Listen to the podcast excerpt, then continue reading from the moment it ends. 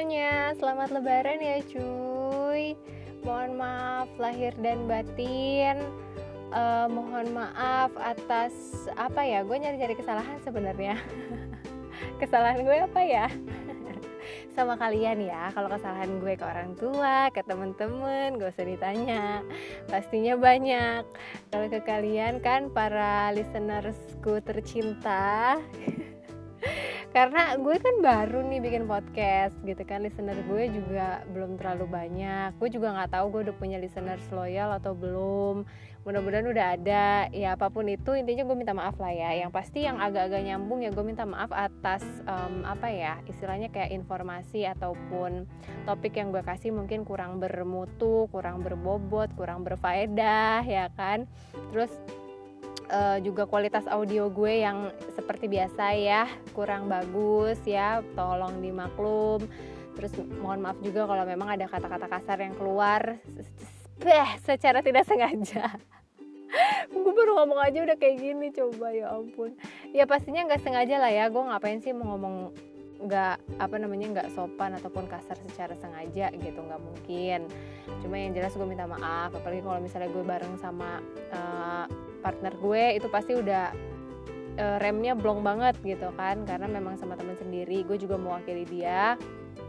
Uh, turut ngucapin mohon maaf lahir batin ya. Nggak uh, tahu segmen ngopsans adanya kapan lagi gitu. Takutnya adanya lama jadi gue mewakili aja dulu ya si Wahyu partner gue biasanya Ngopsans di podcast ini ya mohon maaf lahir batin sekali lagi dan selamat uh, apa namanya bersuka cita ya menyambut lebaran. Meskipun eh, nggak uh, nggak libur panjang kan ya gue tahu ya gitu. Karena gue sendiri pun nggak dikasih libur panjang. Libur di hold sampai akhir tahun ini insya Allah mudah-mudahan kalau keluar ya. Kalau enggak ya udah deh lalu udah lagi gitu kan. Intinya nggak libur panjang terus kita nggak ada kegiatan macam-macam silaturahmi juga nggak seperti biasanya gitu ya seperti tradisi kita biasanya karena tahu sendiri ya karena si Miss Corona ini si Neng Corona belum juga beres dan anyway mumpung suasana lagi lebaran gue bakal ngebahas juga nih tradisi-tradisi uh, unik dalam menjalankan perayaan Lebaran dari berbagai belahan dunia. Ada apa aja, seunik apa, dan ada negara apa aja kita langsung uh, cekidot. Tapi sebelumnya gue minta maaf kalau kalian denger agak-agak bising karena suasana sekarang ini hujan. Gue rekaman dan tiba-tiba hujan ya. Aduh, sekali lagi masih apa namanya permasalahan audio sih kalau di gue.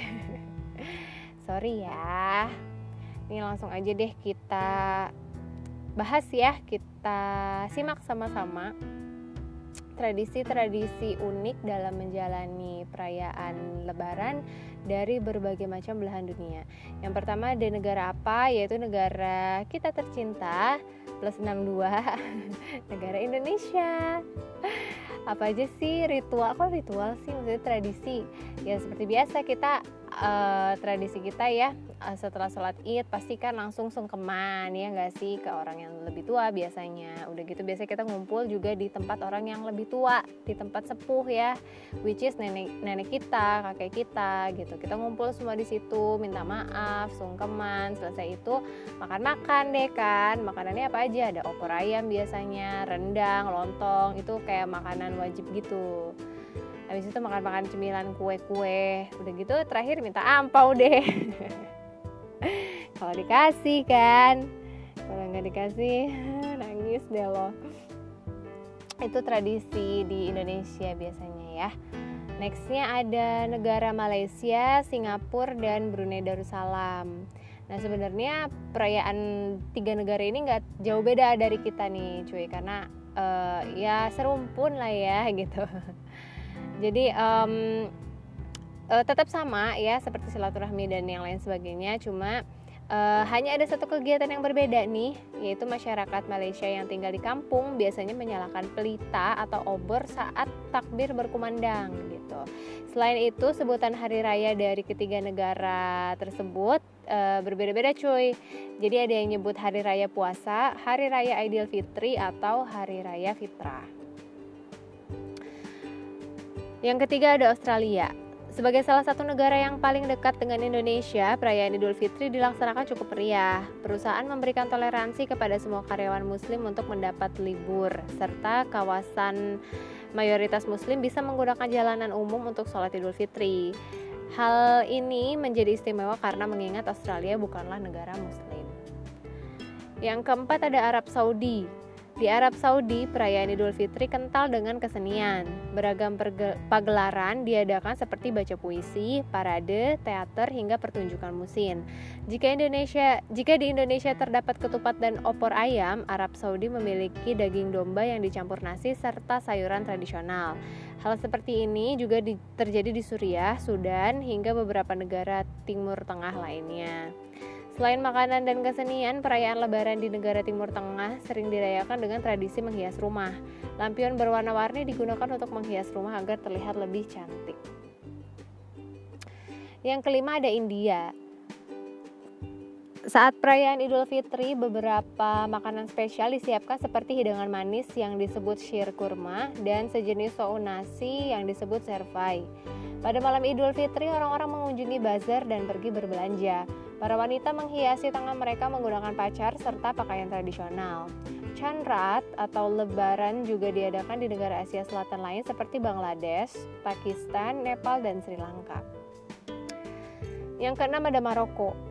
Perayaan Idul Fitri di Maroko diadakan pagi hari setelah orang-orang berpulang sholat id di masjid.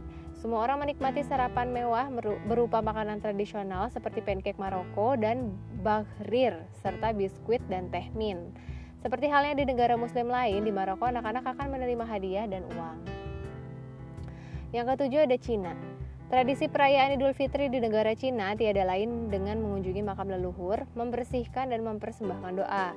Tradisi doa ini dilakukan untuk menghormati ratusan ribu muslim yang tewas selama dinasti Qing dan revolusi kebudayaan. Setelah sholat id, umat muslim akan makan-makan dan bersilaturahmi. Yang kedelapan ada negara Turki. Bagi orang Turki, nama Idul Fitri dikenal dengan istilah Festival Gula atau Seker Bayram. Seperti halnya tradisi sungkem di Indonesia, anak-anak di sana juga bersalaman serta melakukan sungkem atau sembah sujud kepada orang tua dan orang tua akan membalas dengan ciuman di kedua pipi sebagai simbol kasih sayang. Yang kesembilan ada Suriname. Perayaan Idul Fitri di Suriname bisa dibilang unik karena penetapan hari lebaran dilakukan berdasarkan perhitungan mereka sendiri yaitu menggunakan prajangka atau perhitungan ala primbon Jawa peninggalan nenek moyang dulu. Nah, eh, kenapa nih orang-orang di Suriname menggunakan primbon Jawa? Karena negara ini bisa dikatakan memiliki kedekatan psikologis dengan Indonesia karena sebagian penduduknya merupakan keturunan suku Jawa yang dikirim untuk dijadikan kuil kontrak pada masa penjajahan Belanda dulu. Yang ke-10 ada Afrika Selatan.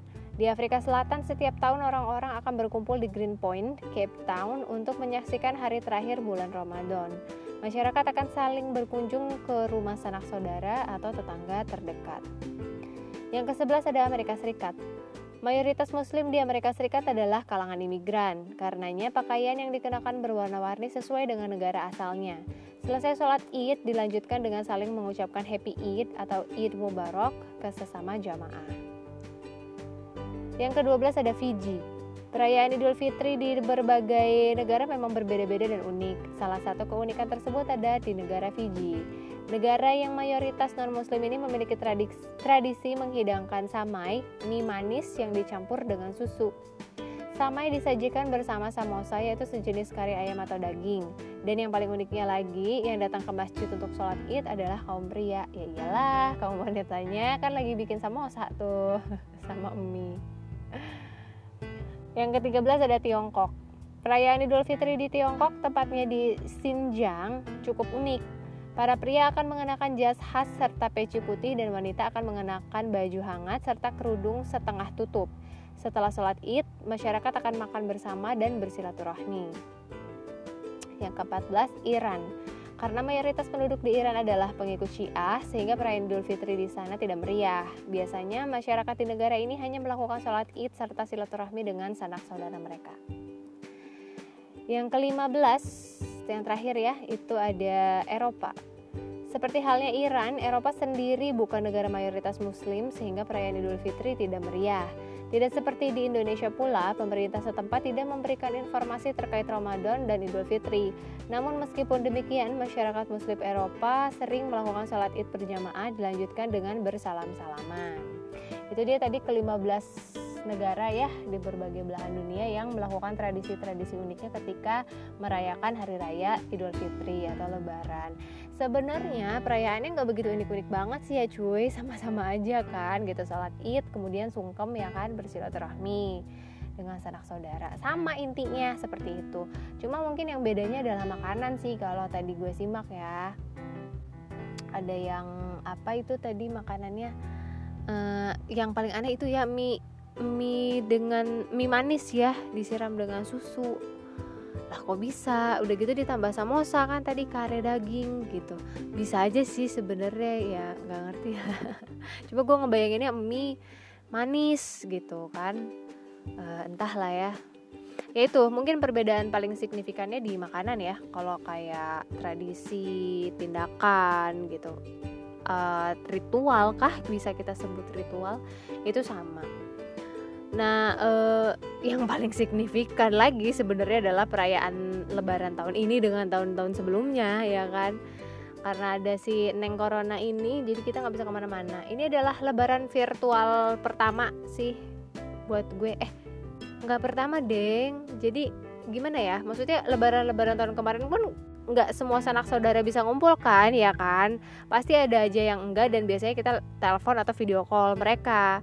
Cuma kayaknya nggak berasa ya nggak sih? Karena memang sebagian besarnya bisa berkumpul gitu. Sebagian kecilnya aja yang nggak bisa. Nah karena sekarang sebagian besarnya yang nggak bisa jadi jadi pas kayak kemarin gitu pulang sholat id itu langsung buru-buru ke rumah ngambil handphone langsung video call deh sama keluarga gitu udah sedih-sedih nangis-nangis gitu kan. E, cerita curhat dari teman-teman juga begitu gitu sedih-sedih nangis-nangis. Biasanya nggak nggak begini banget gitu. Cuma karena ya memang karena kita ngerasanya kayak dekekang sih ya cuy. Kan kita nggak bisa ke mana-mana gitu. Jadi e, bener-bener yang desperate banget pengen bisa ngumpul nih sama keluarga gitu. Yang biasanya kadang kan ah ya udahlah gitu. Nggak pulang deh gitu. E, bela-belain lemburan gitu atau apa misalnya kan. Kalau sekarang mau apa pun itu kayaknya desperate banget gitu. Wah pengen banget pengen bisa ngumpul. Nah itu mungkin perbedaannya. Terus apa lagi ya? Nggak ada bocil-bocil ke rumah jadi irit uangnya. Nggak ngasih amplop ke bocil. Bocil sekarang cuy dikasih goceng melotot mereka udah pada tahu duit mereka udah nggak buta warna lagi kayak kita dulu. Cuy biru disebut ijo ijo langit ya kan? Aduh itu ajarannya emak-emak nih. Biru disebutnya ijo langit gitu kan. Mereka semua udah tahu gitu. Mintanya yang warna biru kalau nggak warna pink gitu. Minimal yang warna hijau deh kalau sekarang kan 20 ribu ya kan? Nah aduh cekek cekek aja deh nih leher sekalian. Tapi eh, nggak uh, juga sih sama aja karena gini bocil nggak ada kita malah lebih memprioritaskan orang-orang yang lebih tua kan. Karena kita nggak bisa mengunjungi mereka otomatis ya udahlah kita kirimin gitu sebagian rezekinya gitu ya kan. Ya nenek om tante bibi gitu malah lebih banyak juga sih. Ya bocil kasarnya ya 20 ribu masih mau. Masa iya kita ngirimin nenek kita 20 ribu? Kan nggak mungkin cuy jadi kayaknya lebih berkali-kali lipat tapi alhamdulillah disyukuri ya. Karena memang ya kita sayang ya salah satu bentuk uh, apa ya menunjukkan rasa sayang gitu ya. Meskipun eh, nggak uh, semuanya apa ya istilahnya kayak nggak semuanya bisa dibeli uang eh, dibeli dengan uang kebahagiaan nggak dibeli dengan uang. Ya memang iya gitu. Cuma kan istilahnya uh, kayak ibaratnya kita nge-spare uh, uang untuk mudik. Dan saat ini kita nggak bisa mudik. Ya udahlah uang ongkos mudiknya itu aja. Ya nggak sih? Dibagi-bagi gitu kok. Uh, saudara saudara kita ya kan? Beda-beda lah. Sekarang netizen netizen sekarang juga bikin salut semuanya ya. Gue bersyukur banget senang banget ngelihatnya gitu. Pada ngebantu gitu kan. E, banyak pemberi. Senang banget termotivasi iya gitu kan. E, inspiratif lah nggak um, banyak sih yang bisa gue sampein karena memang momennya lebaran. Gue mau ngebahas yang lain juga kurang enak ya karena nggak nyambung gitu. Uh, sekian aja kayaknya.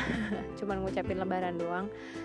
Di minggu depan lah insya Allah uh, ada apa ya mengopsan nggak ya? Bingung sih karena uh, gue pengennya bisa komunikasi sama kalian sebenarnya cuy. Bagi kalian yang udah tahu Instagram atau Twitter gue bisa lah kirim-kirim DM ya kan?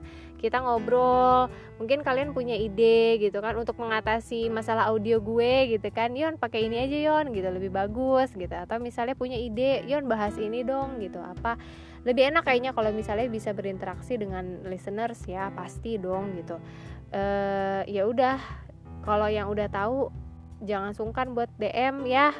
Atau sekedar komen atau apa pun lah terserah. Yang penting kalau bisa kita bisa berkomunikasi cuy. Kayaknya seru deh ya kan? Um, ya udahlah gitu aja ya. Apalagi coba nggak ada lagi kan?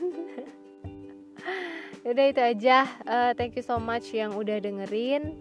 Sampai ketemu di episode selanjutnya um, dah dadah bye bye see you